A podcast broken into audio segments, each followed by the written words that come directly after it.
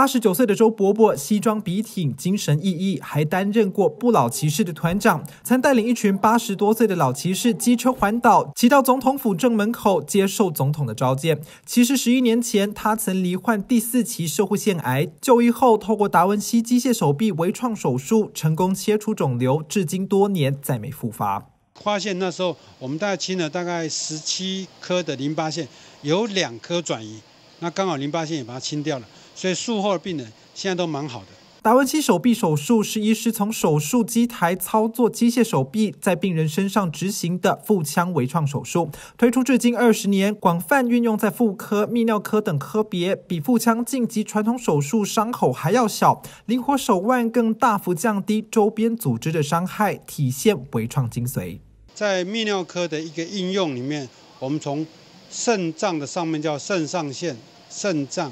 输尿管、膀胱、射护腺，还有我们叫做后腹腔的一个肿瘤，还有它的一个重建性的手术，都可以用这个机械手臂来完成。它的流血量很少，伤口的疼痛减轻，手术中的并发症就降低，术后就恢复很快，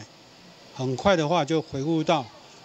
正常的工作。欧燕纯医师近期受邀到台湾医疗科技展上，分享操刀近两千三百例的丰富经验，包括近期同综合医院引进第四代达文西手臂，术中能搭配超音波、群血率注射器，精准定位手术部位等实际应用情形，可以应用到淋巴腺的清除，把转移的淋巴腺能够切得比较干净。最大的好处就是说，它可以配合手术的联动床，把病人的位置调整到最好。手术中更增加它的安全性跟有效性。